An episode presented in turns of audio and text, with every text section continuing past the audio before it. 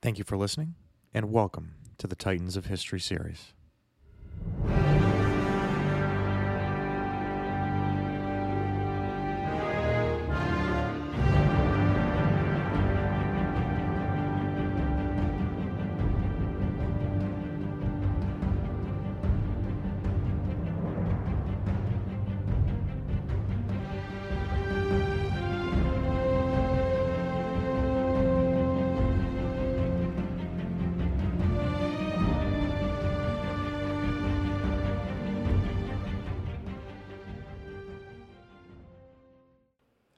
Episode 26 Peace, sort of. Welcome back, everyone, and I hope that you are all enjoying a pleasant spring or fall for our listeners down in the Southern Hemisphere. I'm personally waiting for the weather to turn on our side, even though here in the Northeast U.S., the winter was relatively mild from what we're used to. But nevertheless, summer's right around the corner, finally, and I am excited for some sunny days, shorts and t shirt weather, and some barbecuing. Hopefully, as we get ready for Mother's Day, this weekend, we get just that. Back to our story, though, we are still in the winter of 1801. Napoleon's assassins and suspected assassins have all been either executed or sent to their certain deaths in Guyana.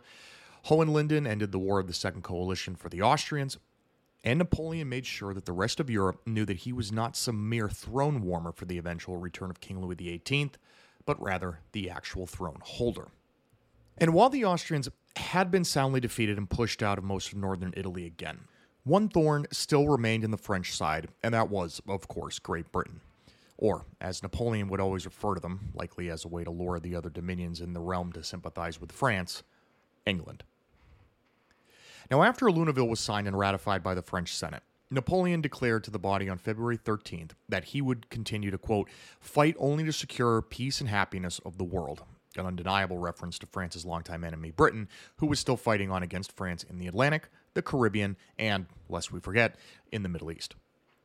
But even with their will and ability to fight on, Britain, much like France, was tired after a decade of war, and so by March of 1801, they began to send overtures across the English Channel to begin talks of peace between the two warring nations. Now, March of 1801 was extremely momentous for the geopolitics of Europe, and they would have a great effect on the continent for generations. The first domino to fall was British Prime Minister William Pitt the Younger, whose government had fallen in February over the issue of Catholic emancipation in Ireland after the Acts of Union in 1800. Now, we don't have too much time to get into all the nitty gritty here, but as a result, he was succeeded on March 1st by Henry Addington, the first Viscount of Sidmouth. Now, Pitt is not going away from our story. Indeed, he'll be back as prime minister in three short years, just in time for the war of the Third Coalition. But his first resignation should be noted because it pointed to a larger schism in the inner politics of Britain that Napoleon had always wanted to capitalize on, specifically when it came to the matters of religion. Now, Pitt had wanted to extend religious emancipation to the Catholic majority in Ireland, as they comprised over 75% of the population there, but King George III refused, believing it against his coronation oath as the head of the Church of England. And it should also be noted that it was around this time that George began to suffer one of his many bouts of madness, which ultimately led to his incapacity to run the monarchy in the later years of the Napoleonic Wars, but we will get to that in short order. In any event, Pitt resigned and made way for Addington, who, despite being a friend and even objected to the nomination, accepted and took office in March of 1801. Soon thereafter, he sent his Foreign Secretary Robert Jenkinson, second Earl of Liverpool, but probably best known as Lord Hawkesbury, to France to begin peace negotiations with the French diplomat Louis Guillaume Otto. Shortly after this, the British also launched an invasion of Aboukir in Egypt on March 8th, sensing that the weakened French presence there was ripe for defeat. Now, making matters worse for the French was that the British were still in large control of swaths of the Mediterranean and made escape difficult for the French soldiers still toiling away haplessly in the desert. Now, largely due to his campaign and then its abandonment, Napoleon faced a deteriorating position in the Middle East. The French would continue to fight on throughout the summer, but mounting losses in the besiegement of Alexandria would ultimately lead to General Menou's capitulation to the British in September.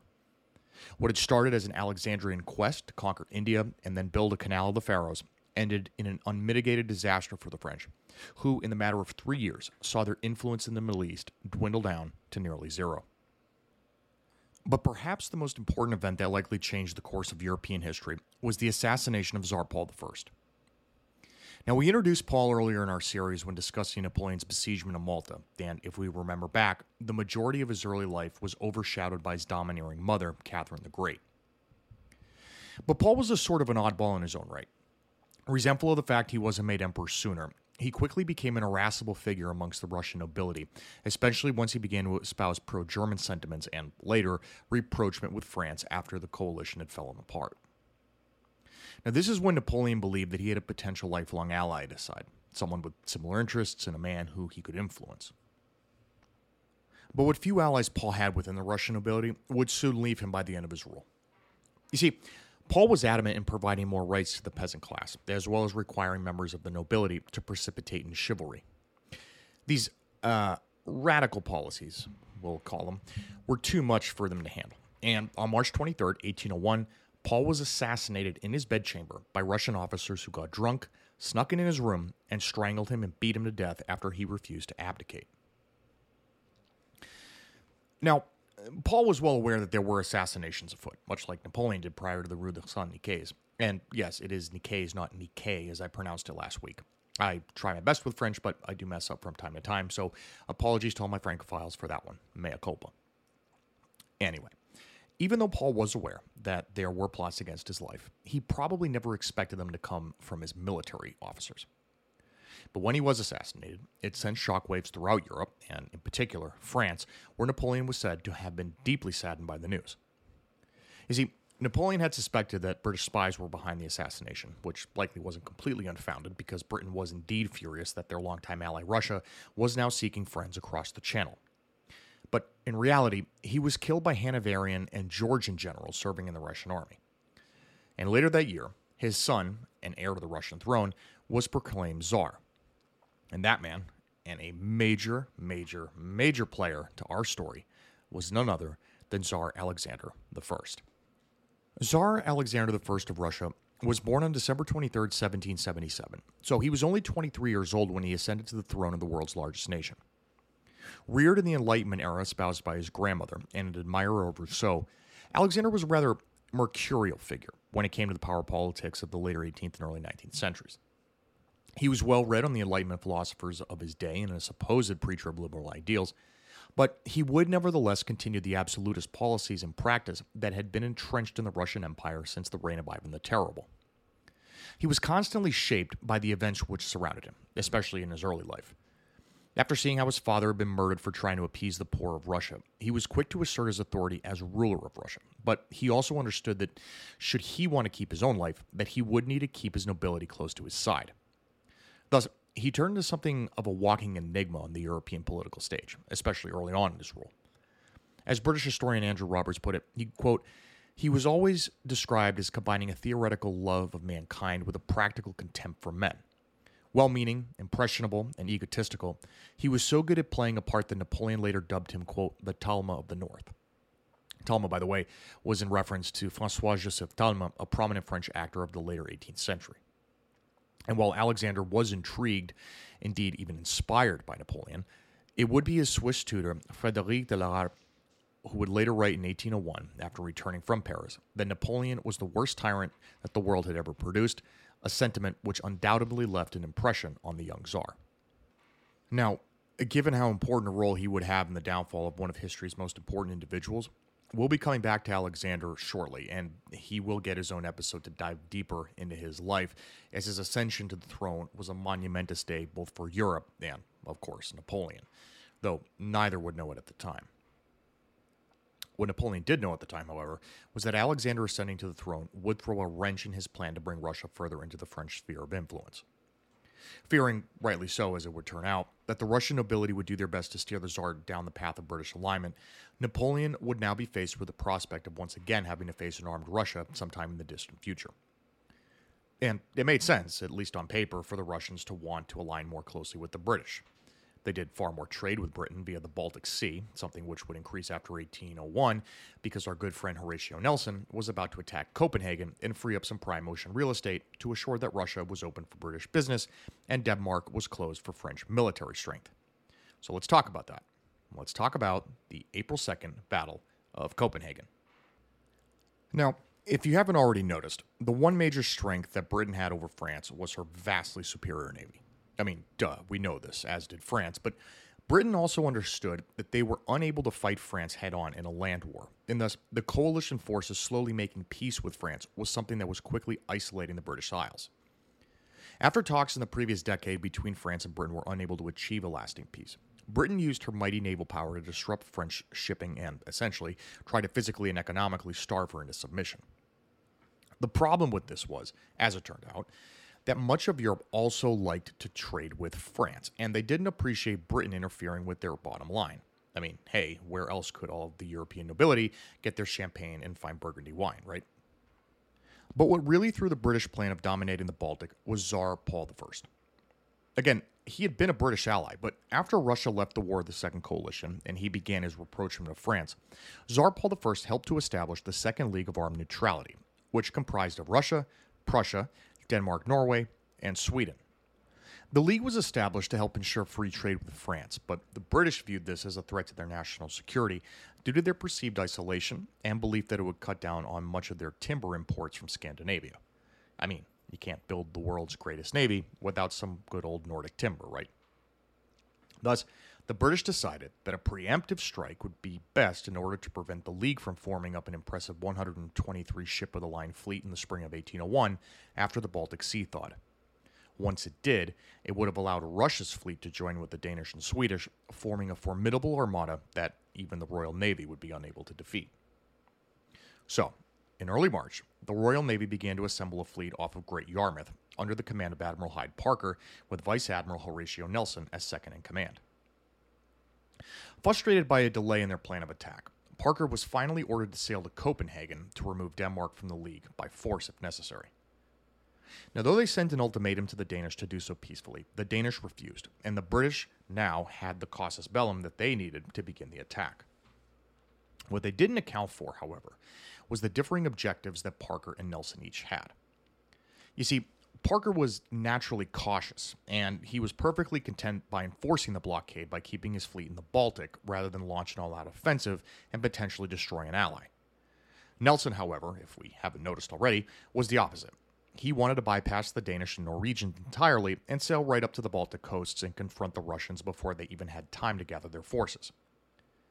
Now, though they sent sorties through the narrow straits between Denmark and Sweden, there were no shots exchanged by either side. However, these passive actions basically amounted to nothing more than a stall tactic and gave the Danes more time to prepare their defenses as they came around to the fact that the British would attack sooner rather than later, especially since spring was right around the corner. Now, the Danes themselves were no match for the Royal Navy. Indeed, they would need the assistance of the other nations in order to properly resist an invasion. But Parker's inaction at the start of the campaign did allow the Danes time to build up their shore defenses and heavily arm their vessels into quasi floating batteries. They would be unable to match the Royal Navy's firepower in the open ocean, sure, but as a first line of defense, they could be used to deadly effect. Further hampering the British was that their maps were somewhat outdated and they had not properly scouted the area and so the delays leading up to the attack were spent hastily scouting coastal defenses and taking soundings, that is, measuring the depths of a body of water, of the channel leading up to the Danish coast. Now, the three days before the battle were spent finalizing the preparations, with Nelson getting command of the lighter, more maneuverable vessels that were able to fight through the channel waters, while Parker would stay back in the heavier ships and provide Nelson screening from possible assistance from the Swedes and the Norwegians. Now, while Nelson wrote that the Danish defenses were strong and their positions well fortified, he noted that many of the ships used for the batteries were small and unimpressive, and if engaged by the entirety of Nelson's forces, they would be able to be neutralized fairly quickly. As such, his plan was to have his ships approach from the southern end of the Danish defenses, which he perceived as weaker and more susceptible to breaking. The first British ships would anchor, draw alongside the first Danish ship, engage, and then the following British ship would move outside of the engagement and anchor alongside the next Danish ship, and so on. From here, the defeated Danish southern end would allow for the British to begin their land invasion and have their troops begin their assault on the fortresses. With a southerly wind in their favor, the attack began on April 2nd. Nelson's fleet were able to pick their way through the rough shoals early in the morning, but three ships, the HMS Agamemnon, the HMS Russell, and the HMS Bellona, all ran aground and were either unable to take part in the battle or played limited roles. This weakened the force's northern end and required hurried changes before the Danish got wind of their movements and would begin firing. But by 10:30 a.m., the Danish batteries would begin to fire on the British front line, and by 11:30, the battle was considered general. Now, despite the early mishaps for the British, Nelson's plan would actually play out as planned, and once the British line was in place, there was little further maneuvering needed. Both sides would exchange broadsides until one side stopped. Now, the British had expected to quickly defeat the Danish southern end, but stiff resistance by the Danish and undetected small batteries delayed further British advances. And even by the early afternoon, the battle was still at a standstill, with smoke filling the skies. Now, at this time, Admiral Parker, who was still far out at sea and could only see the plumes of smoke billowing from the shore, believed that Nelson was fighting to a standstill, which, again, to be fair, at the time he was, and that he would be unable to retreat lest an order be given from a higher command. So at 1:30 p.m., Parker told his flag captain, quote, "I will make the signal of recall for Nelson's sake. If he is in condition to continue the action, he will disregard it. If he is not, it will be an excuse for his retreat and no blame can be imputed on him." When Nelson saw the signal, he ordered it to be acknowledged but not repeated. And in a scene that I can only imagine was full of pure badassery, Nelson turned to his flag captain, Thomas Foley, remember the hero from the Battle of the Nile, and said, quote, You know, Foley, I only have one eye. I have the right to be blind sometimes. He then held his telescope to that blind eye and, according to legend, said, quote, I really do not see the signal. Placing the retreat flag in a spot where it would be impossible to see by Parker, the battle raged on. And it was perfect timing because it was here when the British, with their superior firepower, began to turn the tide of the battle. Despite their valiant effort, the sheer number of British guns proved too much for the southern Danish flank, and their gunneries were eventually destroyed, albeit with significant damage to the British flagships. Regardless, this moved the fight northward, and it was reported that by 2 p.m., the Danish guns had fallen silent on the southern side. Nelson then, soon after, sent surrender notices to the Danish Norwegian regent, Crown Prince Frederick, given the reality of the situation. Frederick was watching the battle from a nearby citadel, and despite a couple of wry replies back and forth, by 4 p.m. the fighting had ceased. The Danish flagship, the Dannebrog, exploded at 4:30, killing 250 men in the process, and was the most prominent of the two ships sunk, along with another 11 captured by the British, only one of which would make it back to Britain. Now Nelson would begin negotiations the following day, which would ultimately last the next few weeks. One of the major sticking points for the Danes was that the British had demanded that the Danes enact a 16 week armistice to allow for British actions against the Russians, a violation of the League. Now, when the Danes initially refused, Nelson threatened to resume hostilities at a moment's notice, which then prompted a quick apology on the part of the Danes. The armistice was ultimately reduced to 14 weeks, but the British would also gain free access to Copenhagen, a strategically important port on the route to the Russian coast. In the end, the Battle of Copenhagen had proven to be a major success for the British, especially after it was learned that Tsar Paul I had been assassinated, which basically killed the League. And while that might have damaged the League's importance and possibly the importance of the Battle of Copenhagen, it did further solidify the fact that the British were determined to ensure their continued naval superiority in the face of French influence on the continent. In this vein, it also kept France from being able to utilize the Danish ports for strategic positioning in northern European waters, critically in the Baltic Sea. What it also did, though, was make Denmark a critical ally of France moving forward, and they would indeed be loyal to Napoleon, the enemy of my enemy, right? In any event, Copenhagen proved to be a precursor of what was to come. That is, Britain's aggressive approach to ensuring that they would remain masters of the sea at any cost of any enemy. They showed it at the Battle of the Nile, they reinforced it at Copenhagen, and they would confirm it at, well, we already know, but we'll get to that battle when we get to that battle. For the moment, though, Napoleon's learning of Copenhagen and Paul's death just proved further annoyances in his attempt to get Britain to the negotiating table and agree to his terms. But it was on both sides, because both countries made unreasonable asks of the other.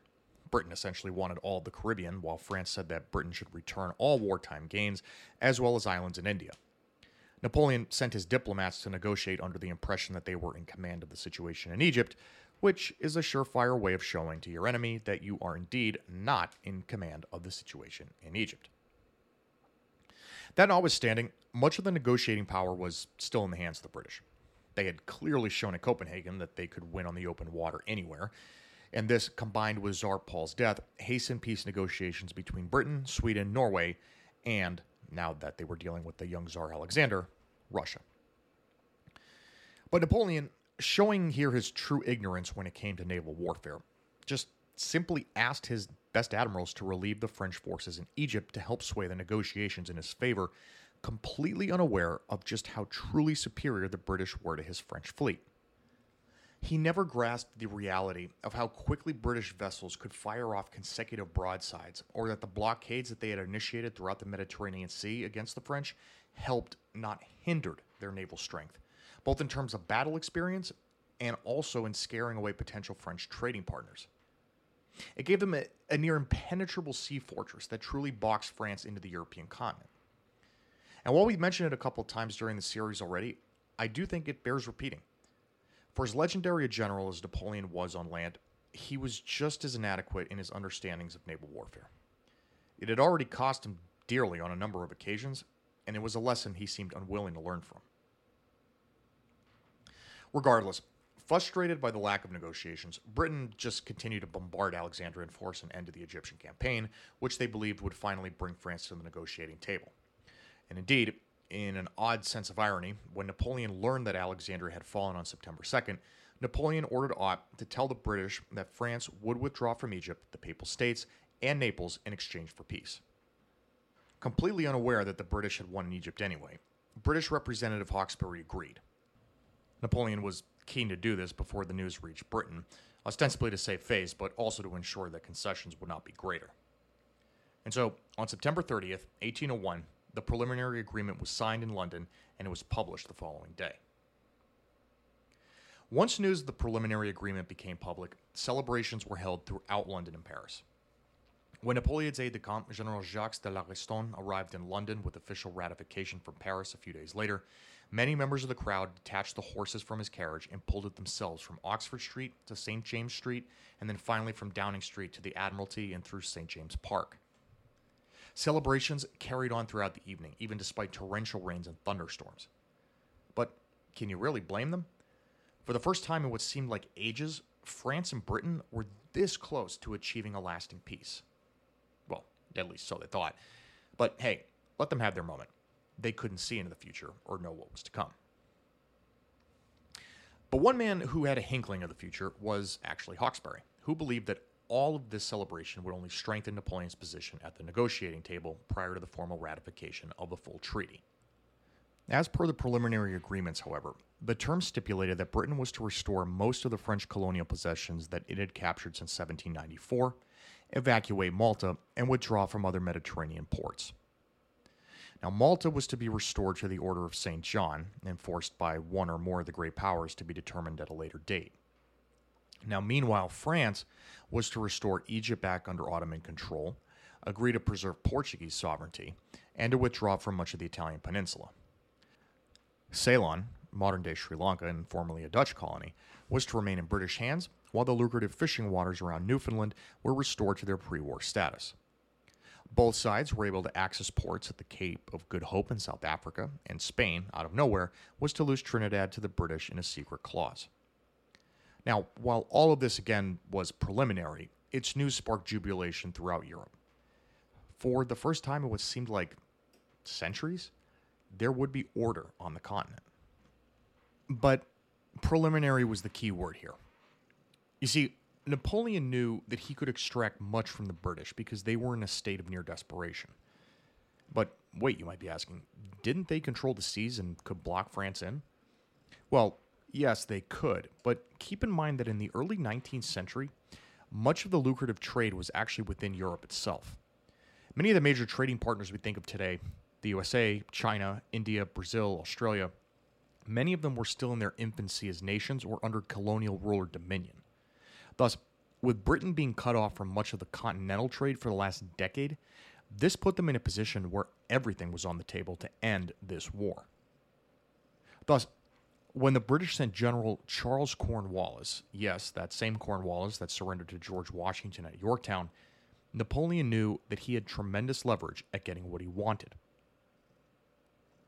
And so when Cornwallis arrived in France in mid October, he would be welcomed with a salute of cannon and an honor guard, which eventually accompanied him to Paris, where there were additional celebrations and parties to celebrate his arrival. Now, from here, he was then transported to Amiens, where he would begin negotiations with France's representatives, Napoleon's brother Joseph, and everyone's favorite duplicitous politician, Talleyrand. And by the way, if you're wondering why they chose Amiens as the site for the signing of the treaty, it was alleged that the town would provide good omens, as Henry VIII of England and Francois of France had signed a peace treaty there in 1527. But we can probably all guess how good of an omen that turned out to be, can't we? Now, once in Amiens, Cornwallis was under tremendous pressure to come to an agreement, something which he was notorious at folding under. Joseph and Talleyrand, knowing this, constantly shifted their positions and demands, leaving Cornwallis to later comment that, quote, I feel it as the most unpleasant circumstance attending this unpleasant business, that after I have obtained his acquiescence on any point, I can have no confidence that it is finally settled and that he will not recede it from our next conversation. Touche. Now, the Dutch were also involved in the negotiations as the Batavian Republic, and they sent representatives there by December, though they received little, if any, respect from the French, who thought of them as nothing more than a conquered people who should feel lucky enough to even have a seat at the table.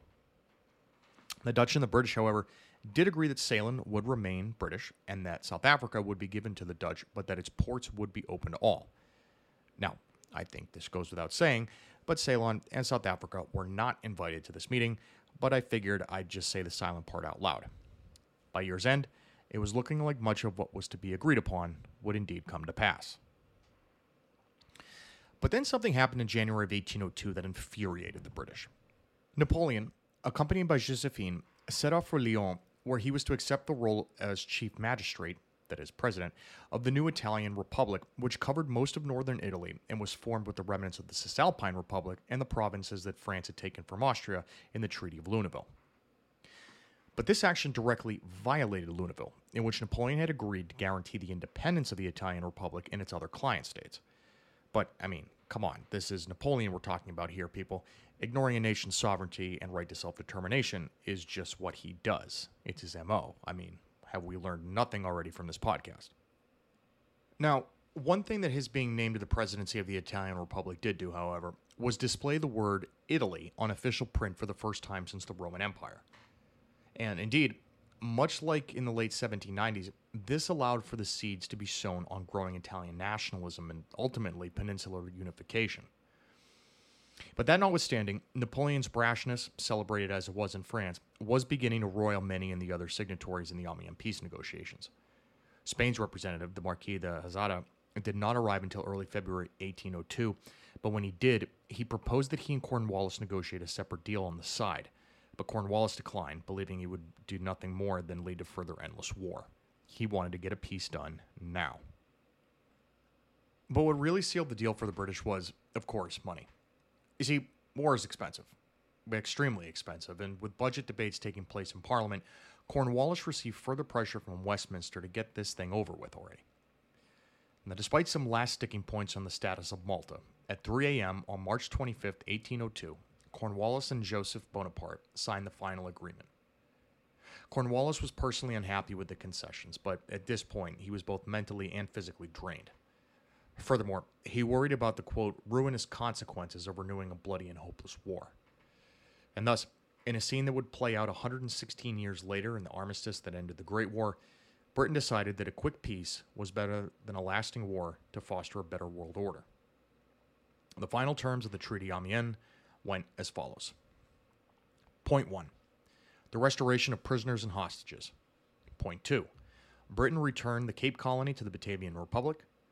Point 3 Britain returned most of its captured Dutch Guiana to the Batavian Republic. Point 4 Britain withdrew its forces from Egypt. Point 5 Spain agreeing to British rule of Trinidad. Point 6 the Batavian Republic to cede Ceylon, previously under the control of the United Provinces and the Dutch East India Company, to Britain. Point 7 France withdraw its forces from the Papal States and the Kingdom of Naples. Point 8 French Guiana to have its borders defined. Point 9 Malta, Gozo, and Comino to be restored to the Knights Hospitaller and to be declared neutral. Point 10 Gibraltar to remain under British rule. Point 11 Minorca was returned to Spain.